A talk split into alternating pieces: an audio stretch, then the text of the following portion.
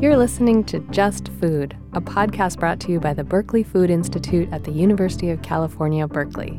I'm Twilight Greenaway. I'm Edmund Almond. This season, we're exploring the complex web of people and places that provide us with our food. We're talking to the people who grow it, prepare it, and work hard to rebuild the broken parts of our food system. In this episode, we're talking about an important federal benefit the Supplemental Nutrition Assistance Program, or SNAP. It's what used to be called food stamps. It's a critical part of how families around the country access the food they need, and it's one of the most contested parts of the proposed 2018 Farm Bill. Here to help us understand more about this issue is Maria Echaveste.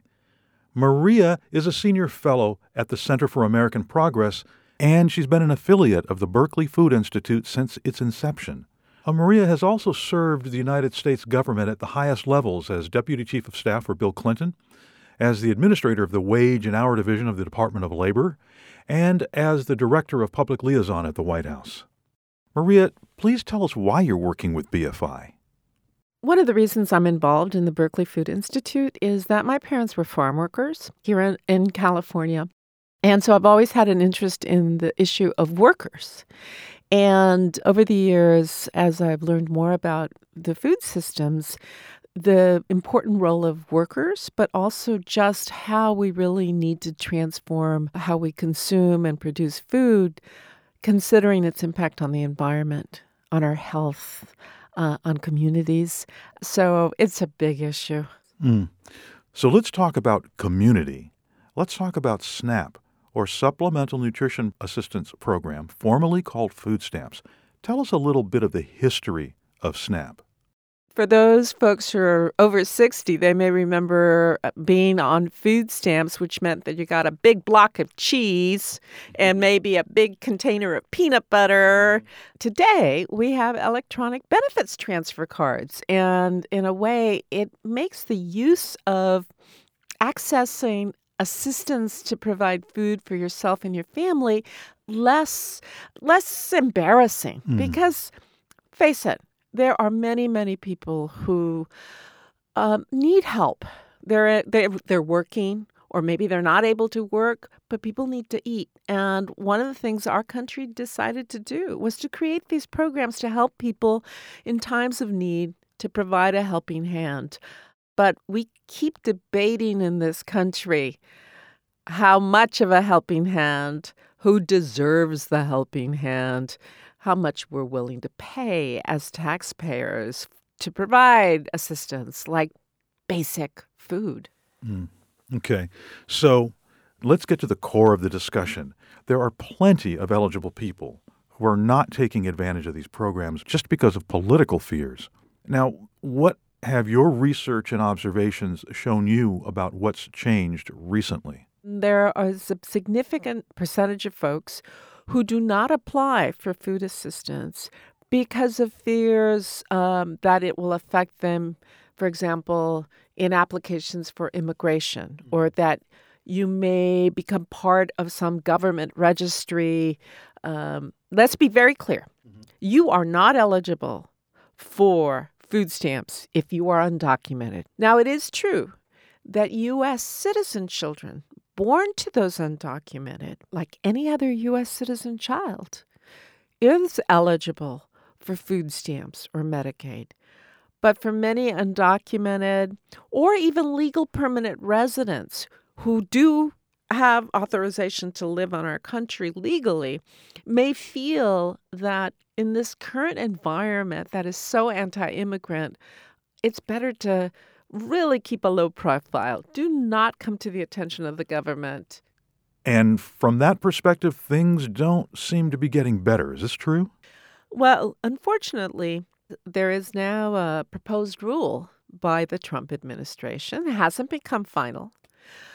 But what this proposed rule does is it says you will affect your ability to legalize, to become legal, if you apply on behalf of your U.S. citizen child or a legal permanent resident within your household for food stamps, for Medicaid, for women and infant children assistance. The school lunch program is protected, but Everything else is kind of on the table.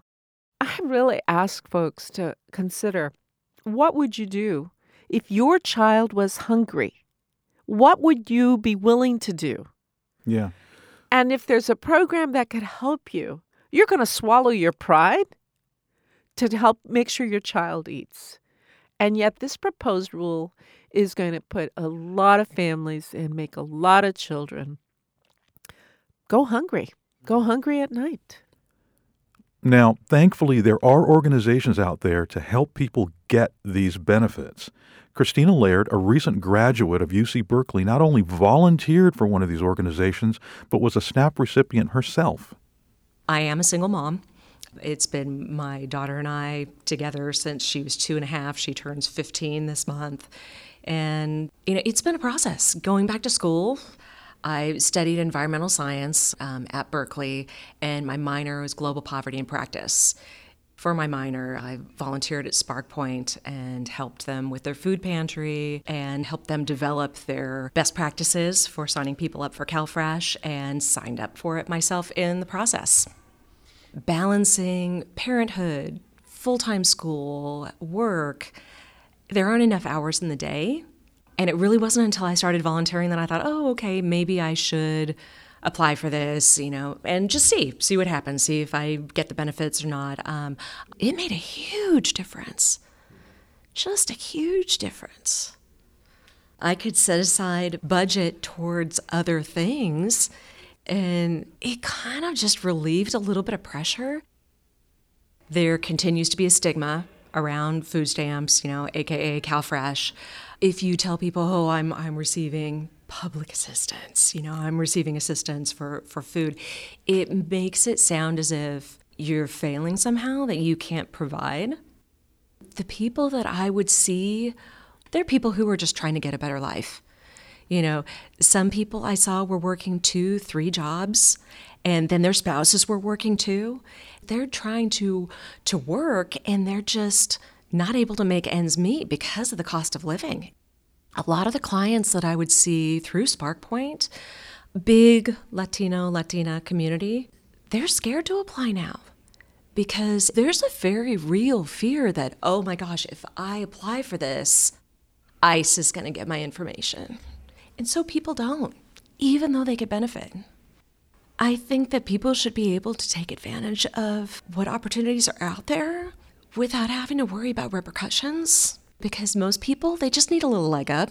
They're struggling, but it doesn't have to be forever. And if we give them a little bit of help, they can pull themselves out. And that's better for everyone. It sounds like Christina saw firsthand the ways stigma and fear can keep people from signing up for these benefits. Now, Maria, I'm, my understanding is that California has the lowest rate of participation of any other state. Is this true? Pretty close to the bottom. Okay, so this is a federal program that doesn't cost the state any money.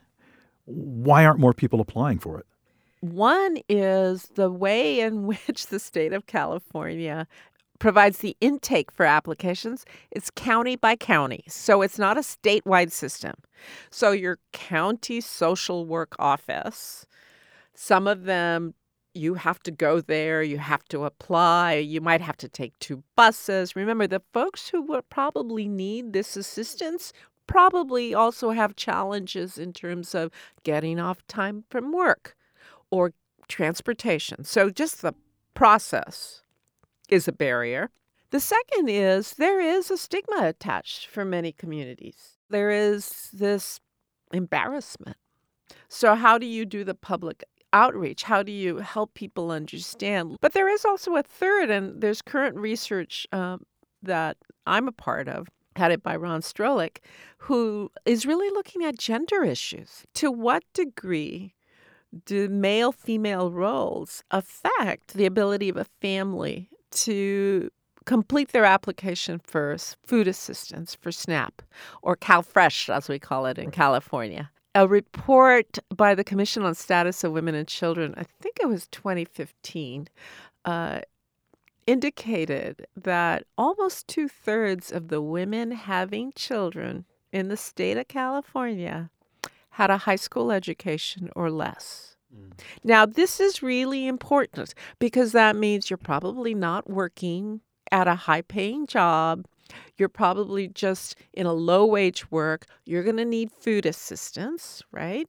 You may not have the education or the cultural empowerment to believe your role as a woman in a partnership, in a marriage, is gives you the right to challenge your partner's or husband's view about applying for food assistance. So it's it's kind of hard to unravel all the reasons why we don't have more uptake.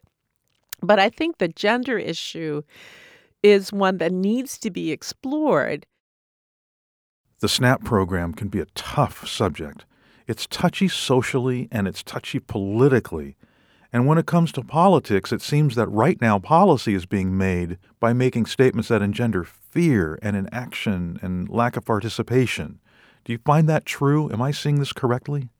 Yes, you're right that uh, the current climate, starting from the White House, is is making people who are immigrants in particular feel like they're under attack.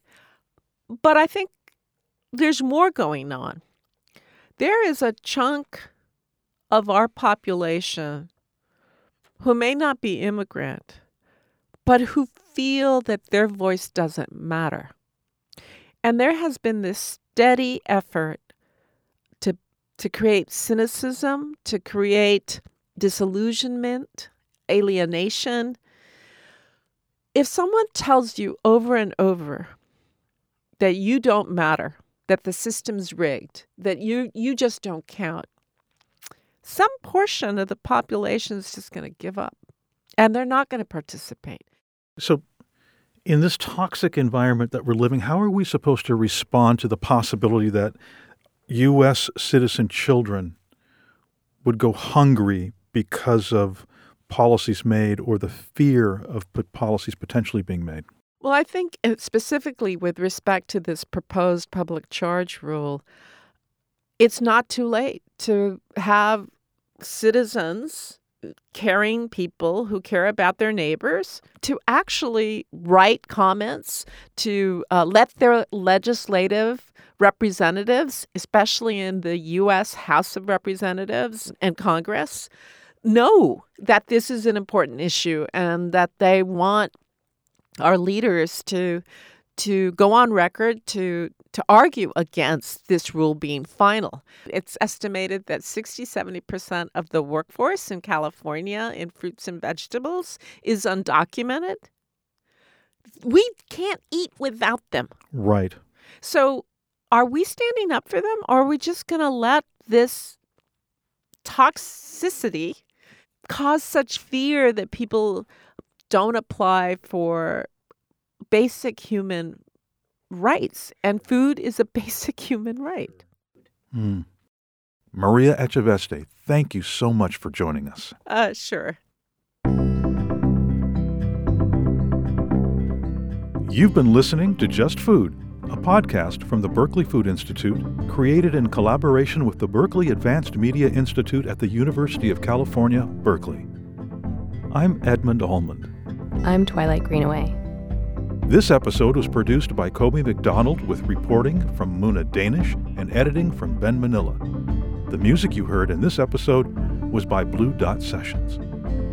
You can find Just Food on Apple Podcasts, Podbean, or wherever you listen to your podcasts. Learn more about the show and the Berkeley Food Institute at our website, food.berkeley.edu.